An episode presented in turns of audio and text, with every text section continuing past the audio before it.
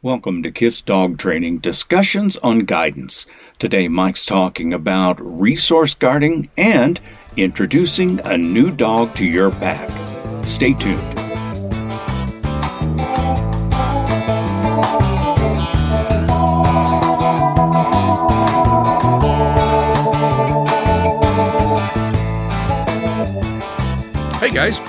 Welcome back to Kiss Dog Training. It's Mike again, and today we're going to talk about two topics that kind of wrap together, and it's going to be resource guarding and it is going to be introducing dogs.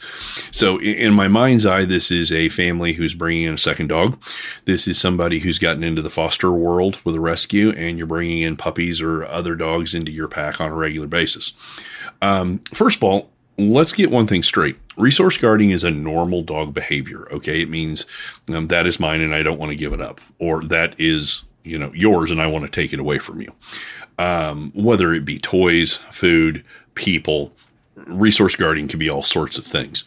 Um, if your dogs are just simply arguing over a toy and one gets the toy and walks away and all is good in the world, that's a normal argument. Okay. I wouldn't be getting involved other than maybe the fact that when they're getting too noisy, I might be able to use a redirection cue like a leave it and get them to break away from the toy, put the toy away for a little bit and move on. Um, but one of the things that lots of people tell me in the dog training business um, is they'll call me and say, Well, my dogs have always eaten side by side out of the same bowl and there's never been a problem. And to that, I would say that's the exception, not the rule. So why don't we just set the routines to be successful from day one and let's just feed dogs in different spots? Now, y'all know I like crate training. I like my dogs to know they have their own safe spot, their own spot where I want them to go. Uh, for me, it's simple. I fill up all the food bowls and I go, okay, come on, girls, let's go get in your crates. And everybody runs to their individual crate and I feed them in the crate. I give them enough time to finish. I bring them out one at a time, put the food bowls away to where they're not on the ground. They don't become something to resource guard around. Um, but let's let's not tempt the gods and try to feed the dogs out of the same bowl or out of the same spot or right next to each other even to the extent i wouldn't even tell you to probably feed the dogs in the same room um, it's just easier that way. Um, so in a lot of cases, what I find is people call me wanting to work on specific resource guarding behaviors. And what I'm going to probably recommend is let's set the routine to be successful versus setting the routine to be, um, setting up a bad a bad choice by the dog. Um, the entire idea is to reward the behaviors you want and to redirect and reward an alternative behavior for the stuff that we don't want. So if I've got two dogs who are snarling over food bowls, it's really simple. I'm going to feed you in the kitchen, I'm going to feed you in the living room, and I'm going to pay attention through the feeding process, and all's good in the world. If you can't afford the time to manage the process, that's where crates come in. I can put you in your crate with your food bowl. I can put you in your crate with your food bowl. And now we've managed away a problem. And if there's no reinforcement or practicing of the bad behavior, it's going to, the fancy word is extinguish or go away. Um, so with resource guarding, a lot of times I find management is going to be the most important thing. But to turn around and say, I don't ever want my dogs to resource guard their food or their toys or other things. Well, no offense. This is where welcome to the multi dog household. Okay. If you don't want to have to deal with problems like this, I would recommend maybe one dog in the family. Um, I joke with my clients all the time one dog is a lot of work. Two dogs is three times as much work. Three dogs is nine times as much work. Four is 81 times the amount of work. So the complication, the interpersonal relationships of dogs and everything else and the people in the house become more and more complicated with each thing we add to the equation. So, um, with resource guarding, it's um, it's a case where we want to manage it. Now, let's talk about another little thing in dog training, which is the difference between isolation and separation um, in training. If we isolate dogs away from each other too much, the problem gets worse. If I have a dog that doesn't like men and I avoid men at all costs, the problem with men is going to get worse. Separation, on the other hand, is being able to maybe experience the trigger, but experience it at a distance and a threshold that is below bad behavior. So, uh, if I've got two dogs who are arguing over food, um, I'm probably going to want their crates close enough to where they can see each other, but on opposite sides of the room. And you eat and you eat, and I pull up the food bowls and I let you out one at a time. I'm managing the situation for success. Uh, but I don't want to constantly say, okay, you have to be behind, I don't know, a door in the back bedroom and you are over here in the laundry room and you're never allowed to see each other because that's probably going to make the problem worse. If anything, this podcast, this video that you're watching, what I really want you to get the idea of is that resource guarding is a normal dog behavior until it becomes abnormal. And that's when it goes over the threshold. So, it's probably still something you're going to want to talk to a dog trainer about. Um, call them, have them come out to the house, have them see your particular logistic setup inside the house. Where are the crates? Do we have crates? Do we need crates? Are there baby gates?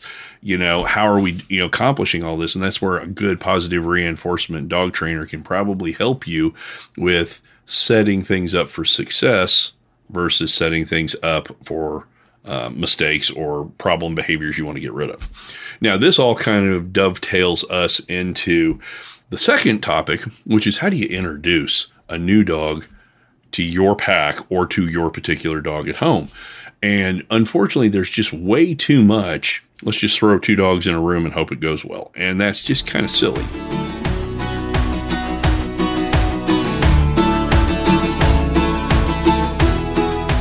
If you love the topics you've been listening to, remember, Mike has written tons of books on dog training and all are available on Amazon.com. Just search the name Mike Deathe, D E A T H E. They are available in audiobooks, ebooks, and in print.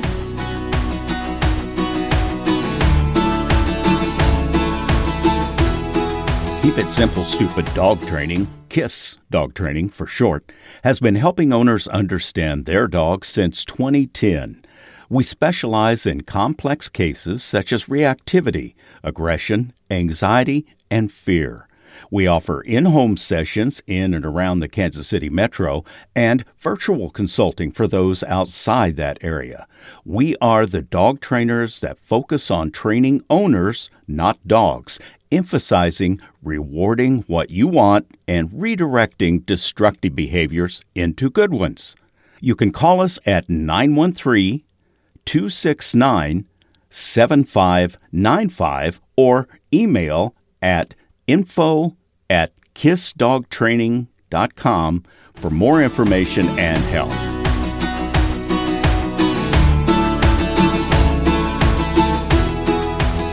Mike's coming back now, and he's going to talk about introducing a new dog to your pack. Here's Mike. Let's take the rescue scenario first. You know, we want to make sure that our dog at home goes and meets the new dog, okay? But remember, you're probably meeting on more neutral territory at that part. You know, you're going to go to a spot where there's going to be an adoption event and you're going to have both dogs on leash and you might be walking them around and see how they're getting along. This is not a normal situation. So while it's good to see that the dogs like each other and don't immediately have issues, it's not a guarantee that once you get home, the same thing's going to happen. okay. Um, number two, I don't want you to immediately take another dog and throw your dog and that dog, the new dog, in a backyard and just hope for the best. Um, I always joke that if you have to put the word hope at the front of the sentence, you're probably doing it wrong. Okay. So we got to set this up and we got to have a plan. And what do we do? Here's my biggest suggestion I want you to take the dogs for a walk first. Okay. I want one person on one side of the street, another person on the other side of the street, and you're kind of yelling back and forth at each other and just talking. You're not letting the dogs meet, but you're letting the dogs be around each other. They're experiencing the sights, the sounds, the smells of that other dog, but at a distance where we can do it under threshold and everything's good. After we've gone for, let's say, a 30 minute walk, and both dogs are calm, and periodically we're stopping, asking for sits, using rewards far enough distance away where there's no resource guarding over the food, and we're getting them to where they feel comfortable with their handler and the dog at a distance. Now we stand a better chance to walk into a backyard together instead of just immediately doing it. We've got this 30 minutes of kind of decompression, desensitization, whatever fancy word you want to use so if we were to do that, now we'd have a better sense of how the dogs are going to interact in the backyard. And this is also where backyard introductions are always better off leash. Now, if you're nervous about that, we can always do drag leashing where we can leave the dog's leashes attached. And if there is an issue, each person can pick up the leash and pull the dogs apart if you were going to have to and not have to get your hands around the bitey end um, of the um, animal, the dog. Um, you can, you're always going to have dogs be more comfortable when they don't feel restricted and you're pulling back on the leash. I always, kind of describe it as with some dogs, the more you pull back on the leash, you're just kind of loading the weapon for it to go forward. So them feeling like they can move on their own and move away from the other dog um, is always going to be better. now, so we've taken the dogs for walks. We've done some backyard work off leash, but monitored and controlled. We've decided we want to bring this dog into our pack we still don't just throw the dogs together. Okay. When I bring a new dog into the house, I've got my house set up to where my office has got um, extendable baby gates, you know, at this door, at the door behind me, to where I can keep them in my office. I can have them just in my kitchen. I can have them just in my living room and they can't go back to the back bedrooms. Um, but very quickly, I can go, okay, you're allowed to be in the living room. Now we'll open up the kitchen and I can kind of zone train to where they're kind of getting little pieces of my house at a time. I will keep dogs separated but not isolated for at least a day or two. Okay. And I will introduce, so I've got two dogs and I always bring in like a foster puppy.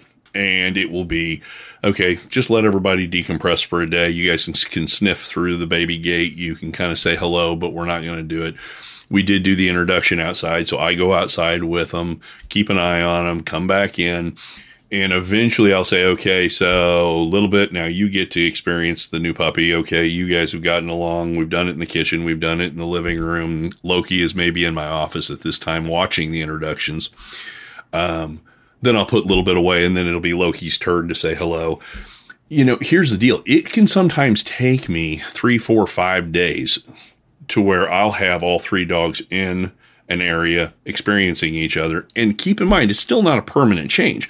I'll let them all play for, you know, 20, 30 minutes, and then I might put one in the crate. So, like if you look kind of behind me here, there's a crate there in my office. It may be that while the puppy and one dog are playing, I've got the third dog put away in the crate.